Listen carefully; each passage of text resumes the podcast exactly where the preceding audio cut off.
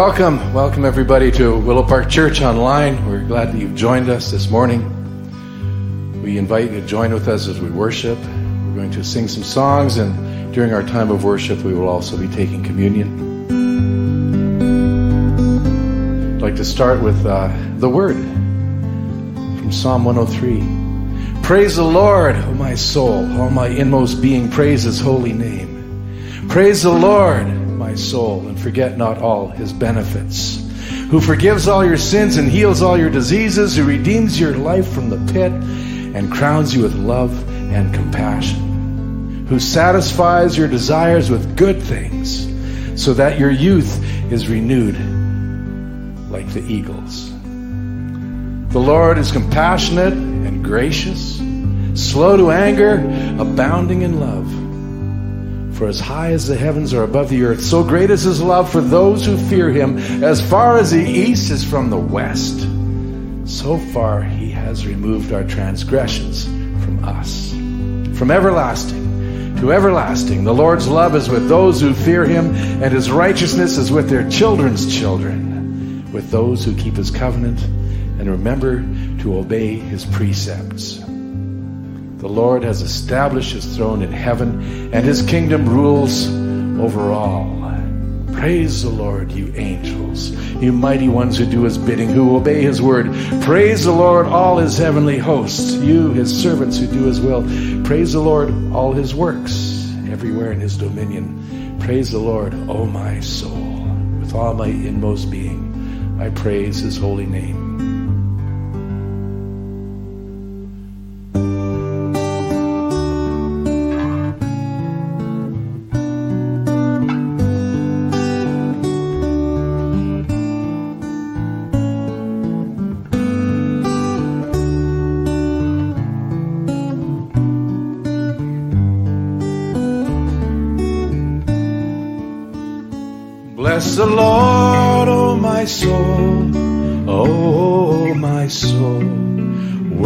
His holy name.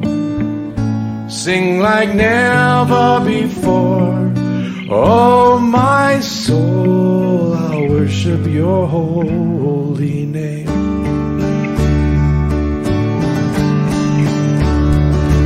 The sun comes up, it's a new day dawning. It's time to sing your song again. Whatever may pass and whatever lies before me. Let me be singing when the evening comes.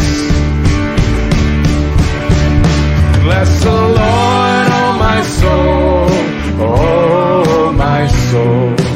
Worship his holy name.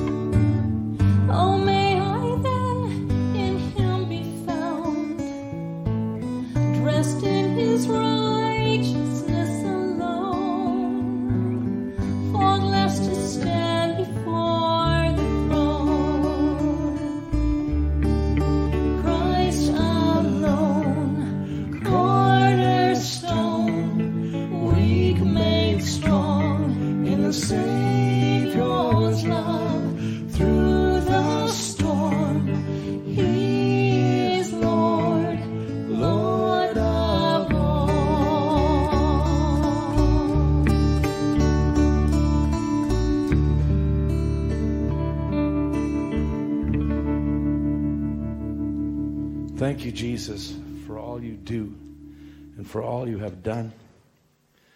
As we come to a time where we're going to remember your sacrifice and take communion, we just want to thank you for being present in our lives every minute of every day. Thank you for this church and for all these people gathered here in your name, wherever they are. We are together because of you. So as we think about communion, first we like to bring everything to God, to uh, take some time to reflect inwardly, bring to Him those anxieties, fears, the sins, the stuff that we've collected during the day, during the week, during the month, and give it to Jesus because it doesn't belong to us anymore. He took it, it's His. So take a minute and just go inside yourself with Jesus and hand that stuff over to Him now. Do it now. Thank you, Jesus. Thank you for taking that. Thank you for taking my fear. Thank you, Lord. Communion, we, we think about three things. One is the passion of Christ, the, the suffering he went through, the punishment he took on our behalf, whipped, beaten, nailed to a cross, to die a most excruciating death, to be mocked and humiliated. The Lord of all, the creator of the universe, there, mocked and ridiculed. And that wasn't the half of it. To take the full brunt, the full weight of the sin of mankind since the beginning of time to the end of time and be have it poured into him that crushing weight. And then and then to have the father's face turn away. My lord my lord my god why have you forsaken me? We remember that. What christ went through the price that was paid for us. And we also remember the second thing what was achieved through that our life, our hope, our joy, our peace, our love, the ability to go straight to God, direct access to Him through what Jesus did. That was the prize. He paid the price, and we get the prize free grace. So we remember that when we take communion. And thirdly, communion, community. We acknowledge that Jesus built the church his life, his death, his resurrection, and who he is, and then his dispensation of the Spirit, the Holy Spirit to all of us. That joins us together as this amazing family, billions of people today, 2,000 years later, the church, united, standing together. That's communion, and that's why we take it together. The passion, the price, the prize, and then the people of God. On the night before he was betrayed, Jesus took the bread, and after he gave thanks, he broke it. And he said, This is my body, broken for you. Take it and eat. And whenever you do this, do this in remembrance of me.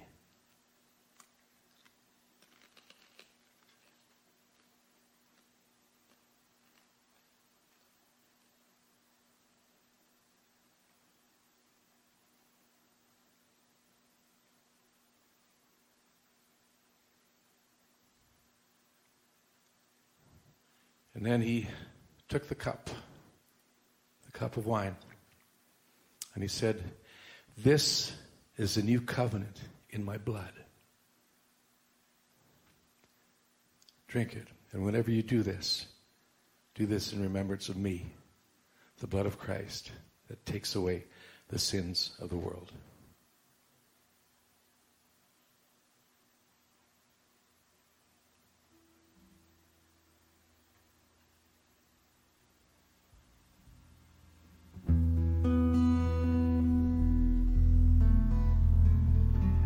Thank you, Lord. Your mercies are new every day. There's always new things to discover about you.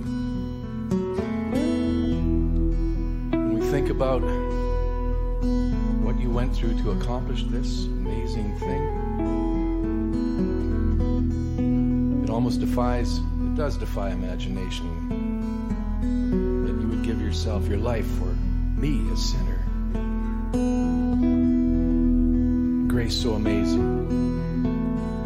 You came to lift the chains off the prisoners, to bind up the wounds of the brokenhearted.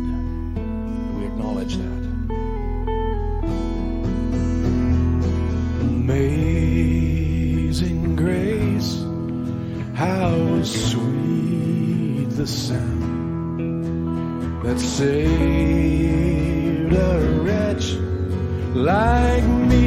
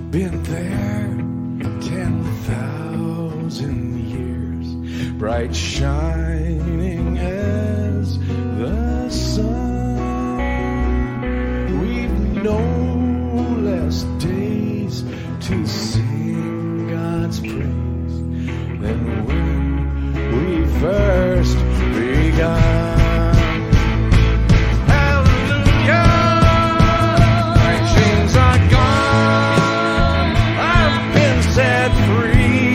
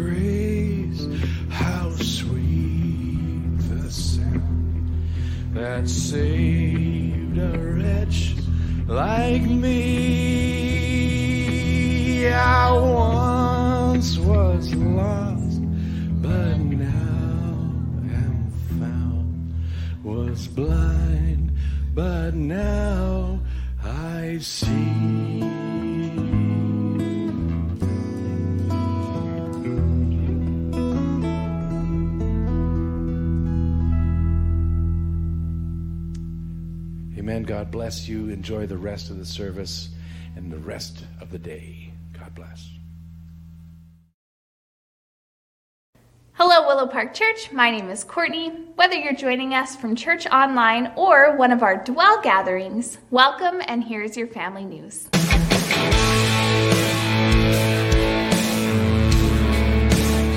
We are super excited to announce that we are planning two ARC day camps for our youth at the end of August.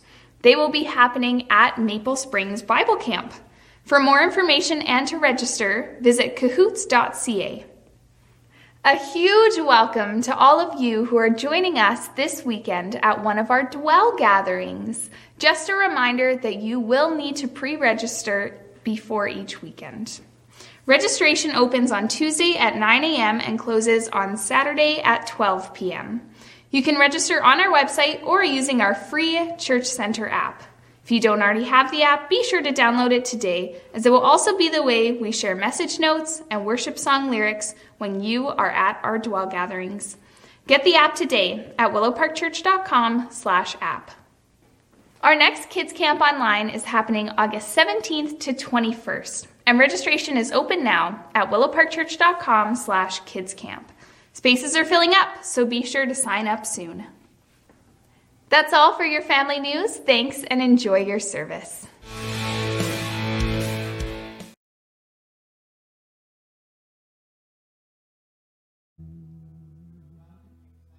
for uh, joining us here at church and online. And we were just worshiping as a community together. And I know that you've been watching the worship online, and uh, we want to welcome you. Let me pray. Father, thank you for your lovely presence that is with us here and also at home. And Father, we pray that you will come and minister and come and speak to us clearly by the power and the work of your Holy Spirit, Lord God, we ask. Father, thank you for your goodness. Thank you, Lord, for your grace. And Father, we pray that as we explore Psalm 23 and all its implications for our lives, we pray that old truths that we've forgotten will come alive within each one of us, I ask in Jesus' name. Father, I pray that every, um, every person here and online and in different venues, Lord God, that they will just know your peace and your presence and your anointing at work, Lord, I ask in your powerful name. Amen. Amen. Welcome. Welcome, everybody. It's good to see you. Look, I, I'm preaching here this morning at 11 a.m., and I have a, la- a live crowd. Let's, uh, let's, uh... not a big crowd, uh, probably one tenth of what we usually have uh, at, uh, uh, in the morning, if not um, one fifteenth. But you're here, and uh, happy long weekend. It's a glorious day, isn't it? Lovely out there, and you are the holiest people in Kelowna because you are in church. But you may be the wisest people in Kelowna, right? because we've got awesome air conditioning. Um, so I'm really glad you, have joined us. Um, and I see some people here that I haven't seen for a while, except on Zooms. It's good to see you all, each one. It's nice. Alden is here, Pastor Alden, uh, who um, had a uh, triple heart bypass. And I never expected him to see him at church, but here he is. So uh, if I keel over, he can preach. Um, so I'm really glad to see you, Alden. We've prayed for you a lot, and um, so good to see you. Uh, just to remind you, ways you can give online, in person. That's you. Uh, in person, that means you, we're not uh, passing any ba- bags. Uh, you have to walk out the door, and there's a, I don't know, a jug, a vessel, some item that you can pop it in and, uh, and as you leave. So we will not be uh, doing that in person or at the church or automated, which uh, we're so thankful for the um, support. Uh, I don't know about you, but I've been to a lot of funerals. When I was living in England, I used to live behind St. Mary's Church. St. Mary's Church was built in 1100 AD. It actually has a graveyard, a grave at the back of it that was built in the plague and uh, buried there. And there are 1,000 bodies in that grave at the back of the church. So, where my bedroom was, I overlooked the spire which has always uh, been there. St. Mary's Church was there and it, it grew in influence and it had the most, as for a child, the most exciting graveyard you could ever imagine. I, I used to go in there and play and I used to look at the gravestones and they used to be from 1752, you know, 1640 and, and every gravestone, and then the recent, you know, Michelle's um, uh, great grandfather was buried in that uh, graveyard. And, and so, family members, uh, friends that we knew from who were killed in the Gulf War, uh, went to school with, are buried in that graveyard.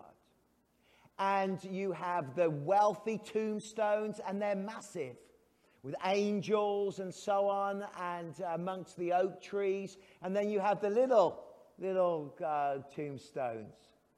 But as you walk through, the one thing that you can know is this. And I was thinking about this this last past week when I conducted a funeral at the Kelowna Memorial uh, Cemetery, which is a beautiful cemetery as well. You know, it kind of goes effortlessly from the golf course into the, into the, have you noticed that? It's just, it's lovely. And apparently, you know, it's a bit disconcerting when you find the odd golfer on the other side, but maybe his, his game's that bad. And, and then you get cheeky little deers, and it's, it, is a, it is a stunning, um, stunning graveyard. But the one thing I know walking through a thousand year old grave site or Kelowna as I lifted up my voice, the one thing that I would read again and again is Psalm 23. Because Psalm 23 has become the funeral psalm. We always do it at funerals. In fact, if you walk through the graveyard and look at the, the carved wording on the tombstones from 1640, 1760, you will see again and again the verse, The Lord is my shepherd. But I want to challenge you as we begin this series into the psalm and over the next few weeks that the psalm is not just for death, the psalm is for your life and living correctly. And this is the powerful thing that what has become so familiar, we have lost the reality of its power and its strength and its truth, not just in our funeral services, not just carved on tombstones, but actually for life and the difference it can make to our spiritual life and growth. You see, you live Psalm 23 so that at the end of the psalm, when I will dwell in the house of the Lord forever, you've lived it and then you're, you're promoted to dwell in the house of the Lord forever. Amen?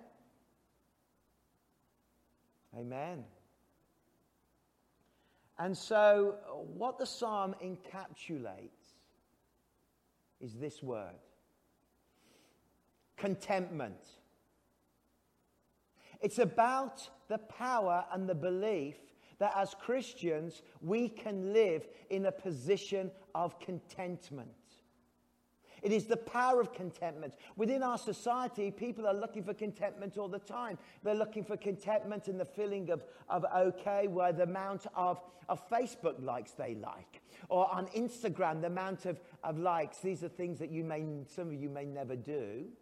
But people, they check and they look and they see how many people like me, how many I feel content. I've got, I've got this, this service got 1,000 views about our opening and preparation within 12 hours. That's pretty good. Other people look for contentment in, in what they possess, in what they own. Other people look for contentment in their position and their power and their strength. Other people are searching for contentment in all the wrong places within uh, a substance abuse or within a relationship or wherever they're looking, humanity is always looking for contentment. And yet, Psalm 23 makes it clear that true contentment only comes through a relationship with the living God. It is the contentment of the inner landscape that makes the difference for our lives. It is the contentment of who we are within us and not what we possess out of us that actually makes the difference to who we are as human beings within our walk and within our relationship with God. And Psalm 23 is so known to us, but we have lost its power and we've lost its reality and we've lost its strength because we've placed it as a sentimental poem that is read at events. Wherefore, it is the greatest psalm, if one could say, of declaring that when you have Christ, when you have Yahweh, when you have God, the Father, when you have El Shaddai in your life, God Almighty, there is contentment that surpasses anything that the world can offer. So it's powerful. It's beautiful. And of course, to live it, one has to make the right choices for your spiritual growth. To live it, one has to be able to build correct and deep practices into your life for spiritual growth. Habits. Habits that produce a depth in a Christian's life that is so remarkable, that is so amazing, that those habits are deeply part of who you are so that you can know that those habits are real. And as they're real within your walk and within your journey with God, you know that and it births a contentment. You see, many of you, all of you here this morning, I know this pretty much because you're here this morning, and those of you watching online and in different venues, many of you, of course, believe utterly what Psalm 23 says. But many of us have a problem with just saying we believe it to actually acting out and living it as if it was utterly and completely true.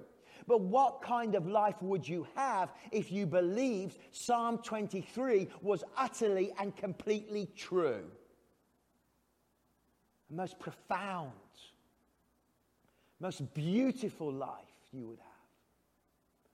So let's start to understand it. And this is one reason why I think it'd be really good for some of you to memorize Psalm 23. I thought I had memorized it, but when I went to preach this, I realized that there were great gaps in it. I memorized the headlines, but then I've been working on it all week, and, and now I've got it uh, so I can pray it through. And, and, and to be able to memorize it actually makes a big difference to understand it because what we realize is, is that this psalm is for real life, for real people, and for real situations now. This psalm is for your family, for your heart, and for your life now. It's real.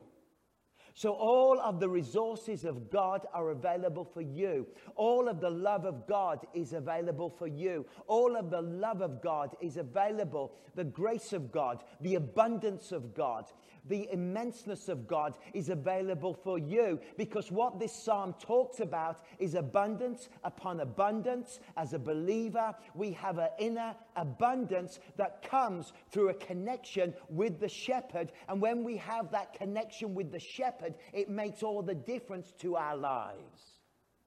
Hallelujah. So the Lord is my shepherd. Let's start there. Let me fly over this for you as way of introduction to our series. There's 13 points I want to make from this. So if you're taking notes, you got 13 points.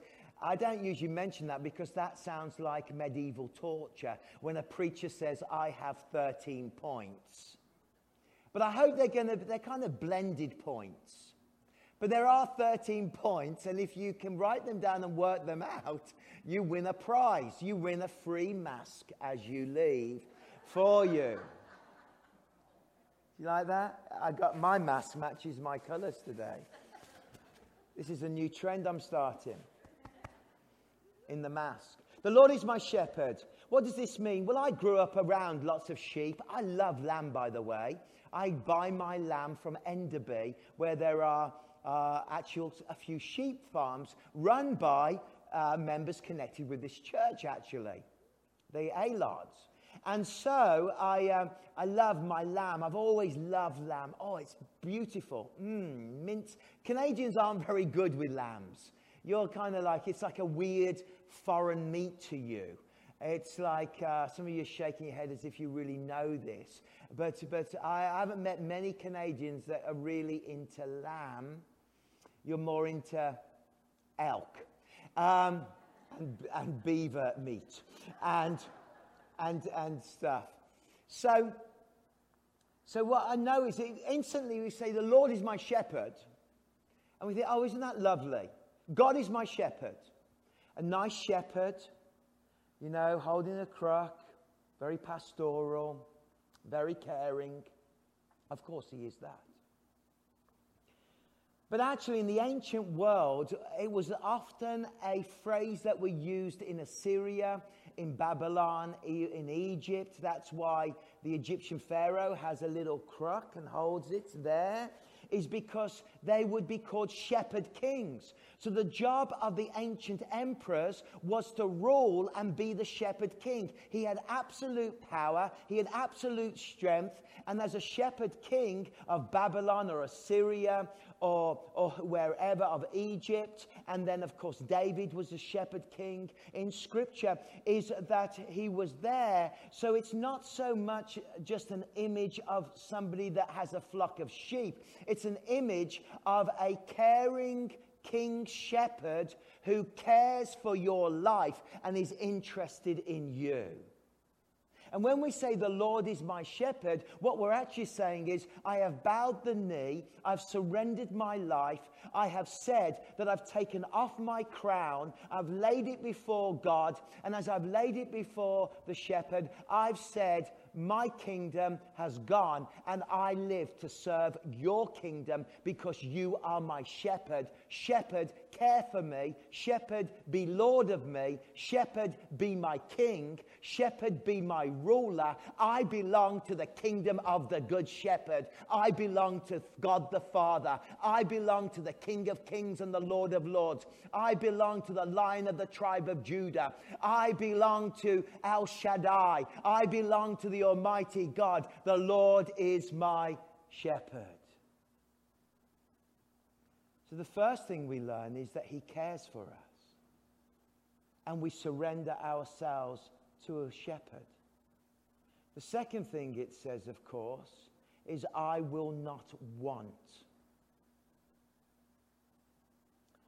Now, I'm not saying that this is to do with a perfect life.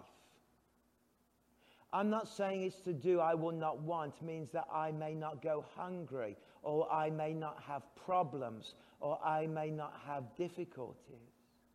What it says is that even in the very depths of who I am as a human being, I will not want because God has met me deep within my life. That God is there.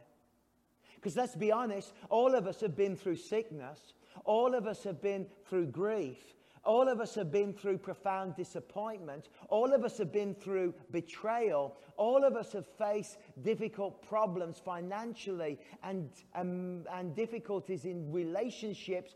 And, and yet, what it's saying is that as a human being, I have absolute sense of well being I do not want because I have received the greatest gift I can possibly have. And that greatest gift is a relationship with the Lord Jesus Christ. It's there. So I won't want means that, that the psalmist is declaring that you, within your personal life, within your inner being, you have a profound sense of that your needs have been met. I will not want. He makes me lie down in green pastures. Number three, what kind of sheep lies down in green pastures? Have you ever met a sheep that lies down in green pastures? Well, there's only one kind of sheep that lies down because all the sheep I've ever met are always continually eating. Have you noticed that? And what kind of sheep in the middle of gorgeous green pastures chooses to lie down in them instead of eat them? There's only one kind of sheep that lies down in green pastures, and that is a sheep who has found fulfillment and is full up. What the psalmist is reminding you and I is that when you found Christ, you found fulfillment and you are full up, and therefore you enjoy this place, and that within your own life, you know that you can rest and have your Sabbath and know that God is with you because He makes me lie down in green pastures. In other words, He's so good to me and He's so filled me that I no need to feed because He has filled every part of my life. He leads me beside quiet waters. As Jesus met in John chapter 4, the woman at the well who had five husbands so obviously, she didn't find an answer with the five husbands. Although the intonation in the text meant that she was pretty broken, probably pretty used, pretty passed, passed around. She was obviously at the well alone, which meant she was an outcast from the other women. She had nothing in her life. The only thing she had was a common law man that she was living with. And as Jesus had the word of knowledge, said, The man that you're even living with is not your husband. You have answered correctly. And then he looked at her and he said, You're drawing from this well? Yes but really you're drawing from this well and you thirst again. You're drawing from the well of relationship and you're thirst again. You're drawing from the well that you know that you're, you're, you're alone and lost in life and you will thirst again. But the water I give you, you will never thirst again.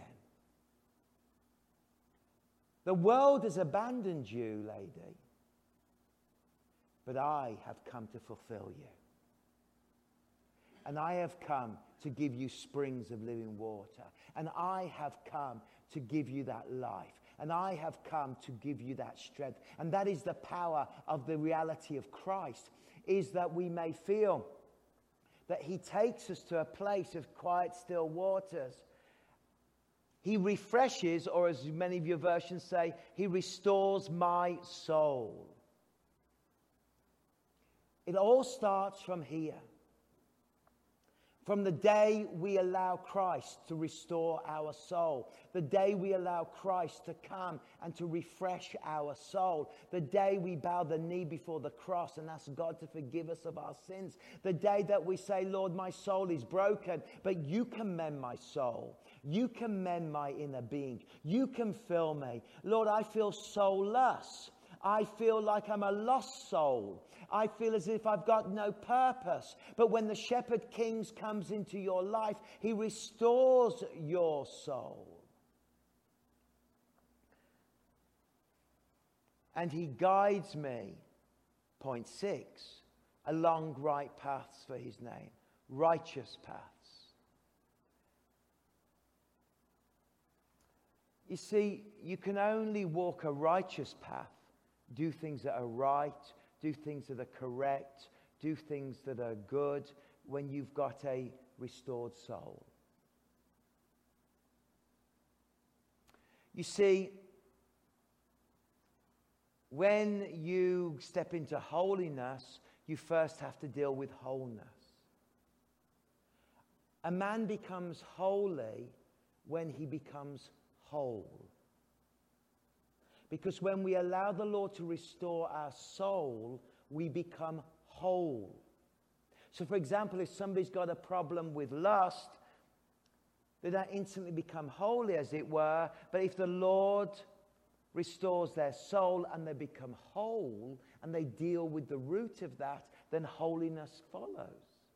If somebody's got a problem with anger and they, the Lord restores their soul and they become whole, the anger disappears. If somebody has jealousy and the Lord makes you whole, holiness becomes easier. See, holiness really happens when we allow the Lord to make us whole in our lives, to heal our brokenness, to restore our broken souls, to deal with our hurts, to deal with our problems, to deal with our difficulties. That's how we become holy and walk on this, this path of righteousness for His name's sake. That we are made righteous through the blood of Christ. We're made righteous through the work of God. We're made righteous through the work of the cross. And then, of course, he declares, point seven, even though I walk through the, va- through the darkest valley, I will, no, I will fear no evil. There are seven, eight, nine. What verse 4 says is this that when you know the reality of Jesus, fear will not rule your life. Fear is broken. It's all about the power of fear. And so often, many of us live in the what ifs or what could happen or what's going to take place. But you don't have to fear, it is saying. It is saying because God has given you all the resources within who you are, because you are connected to Him, that even though there may be darkness and valleys around, you do not fear because you have a quiet water within you. You have a restored soul within you. You have a God given righteousness within you. And it enables you to look at fear in the face and say to fear, No, because even though I walk through the valley of the shadow of death, I will not fear. Then the Lord shepherd is declaring to us that we do not have to be controlled by the power of fear. We can be controlled by the presence of the shepherd within our lives. So I will fear no evil. Okay. How? You're preaching it well, Phil. At least I think I am. Preach it, brother. Go for it. But how? Come on. The answer's in the next point. For you are with me. Fear can only disappear when you have a revelation that the Lord is with you. And when the Lord is with you, the Lord, the fear disappears.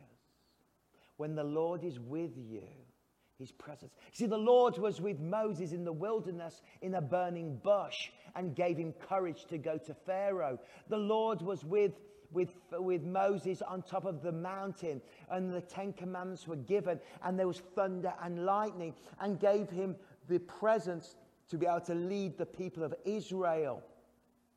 The Lord was with them when they were built the tabernacle.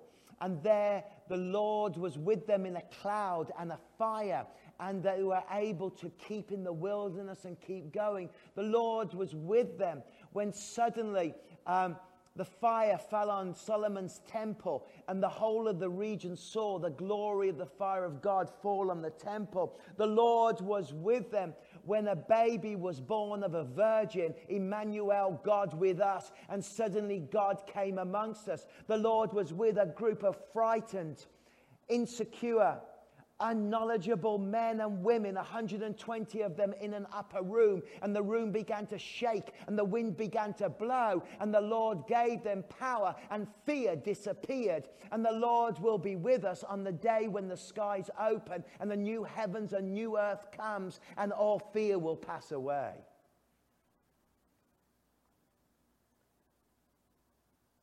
So I lose my fear only when I connect with the presence of God. And so, eight.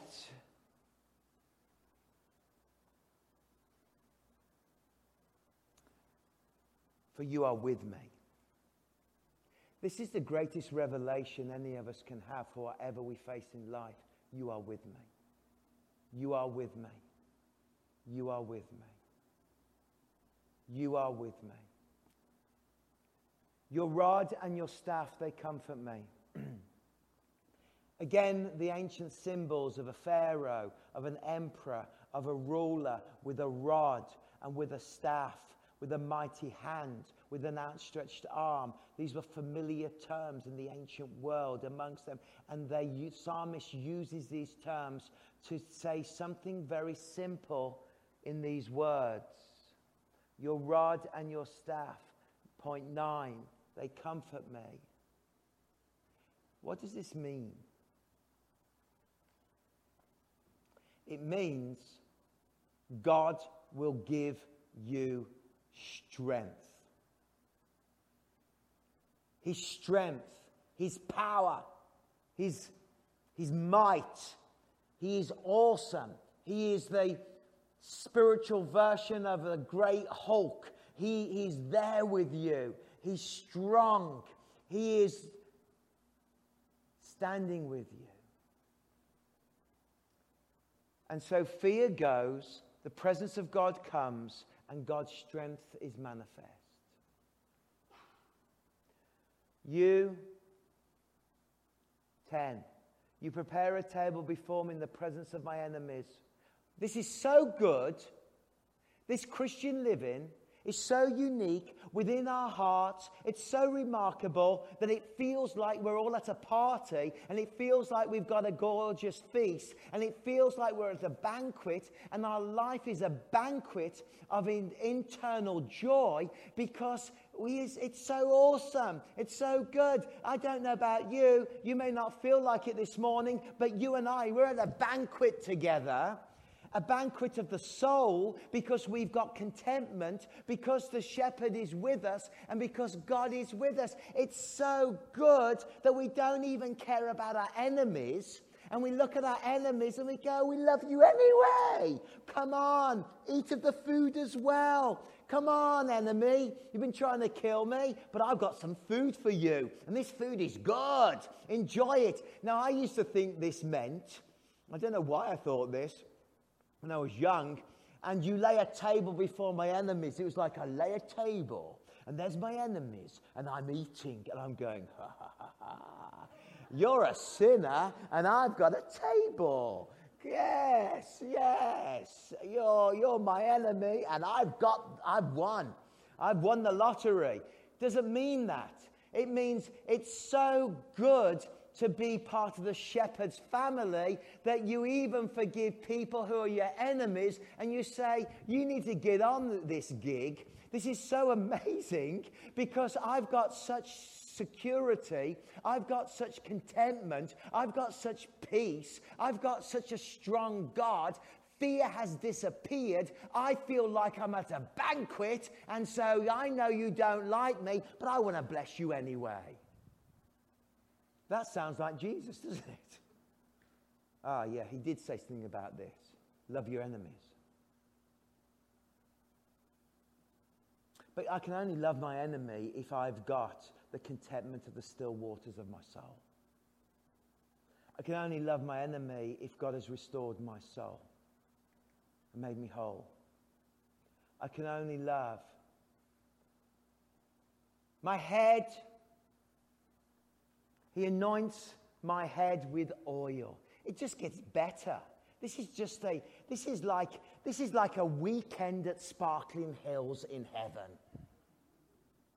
He anoints my head with oil. Now, I know you're from Saskatchewan, so you don't know where Sparkling Hills is, but maybe, you know, one day you'll go there and it is a, a marvelous health spa of international fame where you can go and have big baths Anyway, I shouldn't um, talk too much about this, but they don't have curtains. It's a bit strange. Uh, but, but it's a gorgeous, gorgeous setting. It's actually saying is the food is awesome when you live this life, and he anoints you with the power of his spirit of oil. It's like a beautiful hot shower. Life becomes like an internal jacuzzi. And that's straight from the Greek. It's like life is hard, the world is tough, but when I get into God, I'm anointed with oil and I've jumped into a bubbling jacuzzi. And my cup overfloweth. Notice it doesn't say, and my cup is full. Hmm. Point 12, this is, by the way. So you're getting nearly there. It says, doesn't say my cup is half full. It says it actually is overflowing. It's a magic cup that keeps overflowing. In other words, it's goodness. It doesn't stop. God's goodness. It overflows. It keeps coming. And therefore, surely, and this is why goodness and love will follow me all the days of my life. And this is why we have it as the funeral. And I will dwell. You like that word dwell? I noticed this word dwell. Wonder where we thought of this word. And I will dwell in the house of the Lord forever. I will dwell. I will be with you. I will guide you. And you will live in this place forever. So the challenge is this. This is the promise for eternity, but the promise of the psalm is that you and I can live in the reality. Is it possible that a Christian can live this way? Is it possible that a Christian can live in devastation, with problems, with challenges, with uncertainty, with difficulty, and yet have this psalm experience within your soul? And the answer is yes. Otherwise, it's not true. You see, in Habakkuk, it talks about the Lord God is my strength. He will make my feet like deer's feet. And he will make me walk my high heels. In other words, I will rise above it all and I will walk on hills.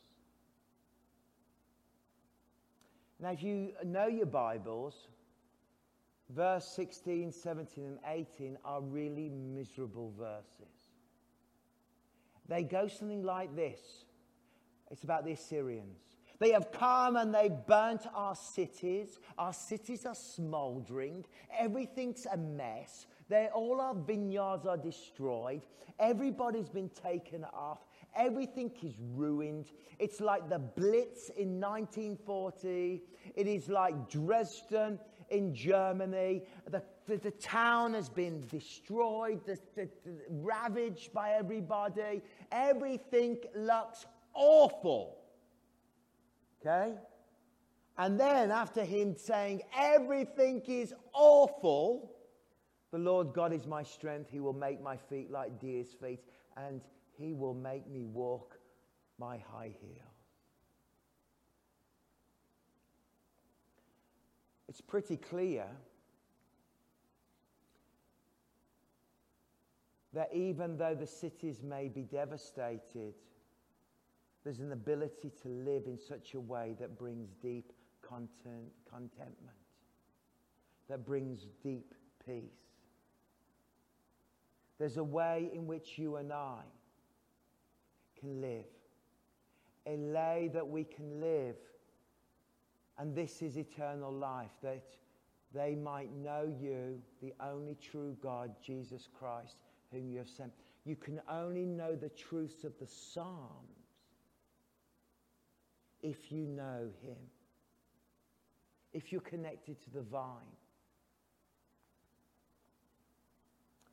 I've been thinking a lot about the vine. The thing with the vine is the, the branches and the vine. The vine never asks itself, Am I really connected to the branch? Does it? Of course you're connected. But I know lots of Christians that ask, Am I really connected to God? Of course you're connected. It's just that you've not allowed the habits and the principles and the depth to grow within you. And where does it start? To live this life starts, it's not, not rocket science. To live this kind of life starts for as he thinks in his heart, so he is. It's our brains. It's the way we think. It's what we focus on. It's what we frame our lives on. It's what we choose to meditate on. It's what we choose to think about. You have the ability and you have the responsibility to grow spiritually so that the Lord's truth is before your mind day and night. That your life can be transformed by meditating, by contemplating, by sitting, by memorizing, by focusing on truth in your life rather than all the hideous nonsense and repetitive, negative, destructive, heartbreaking thoughts that we can fill our lives with. So, the journey of Psalm 23 is a journey of saying, I'm going to think differently. I'm being transformed by the power of the cross. I'm being transformed by the power of the gospel. I think differently. And though, and I know this. And so, I do believe that Psalm 23 should be lived now so that when we get to heaven, as it were, we're familiar with everything that's promised. But life's not straightforward or perfect or wonderful all the time. But what you build in your mind.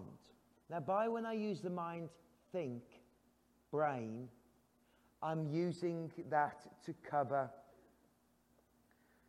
our soul and our spirit.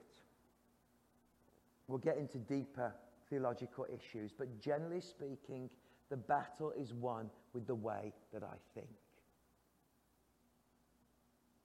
And we have to think differently to be on the high hills when we look at the cities that are devastated.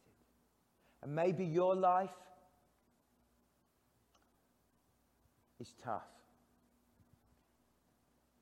There is a land and a kingdom with the shepherd within our lives that can be fostered, where we can live by still waters, even though the whirlwind is all around. Let's pray. Maybe right now you know that you're in the middle of this kind of storm. And you know that you're battling. And Father, I pray for every person watching online, for every person here in these venues, that Lord, that each one of us will know the power of Psalm 23 in our lives. And we will know God's power at work in our lives. And I pray, Lord, in Jesus' name, that fear will be broken.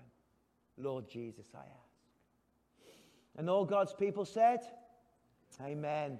Thank you for watching online, and we're grateful that you've joined Willow Park Church. Thank you.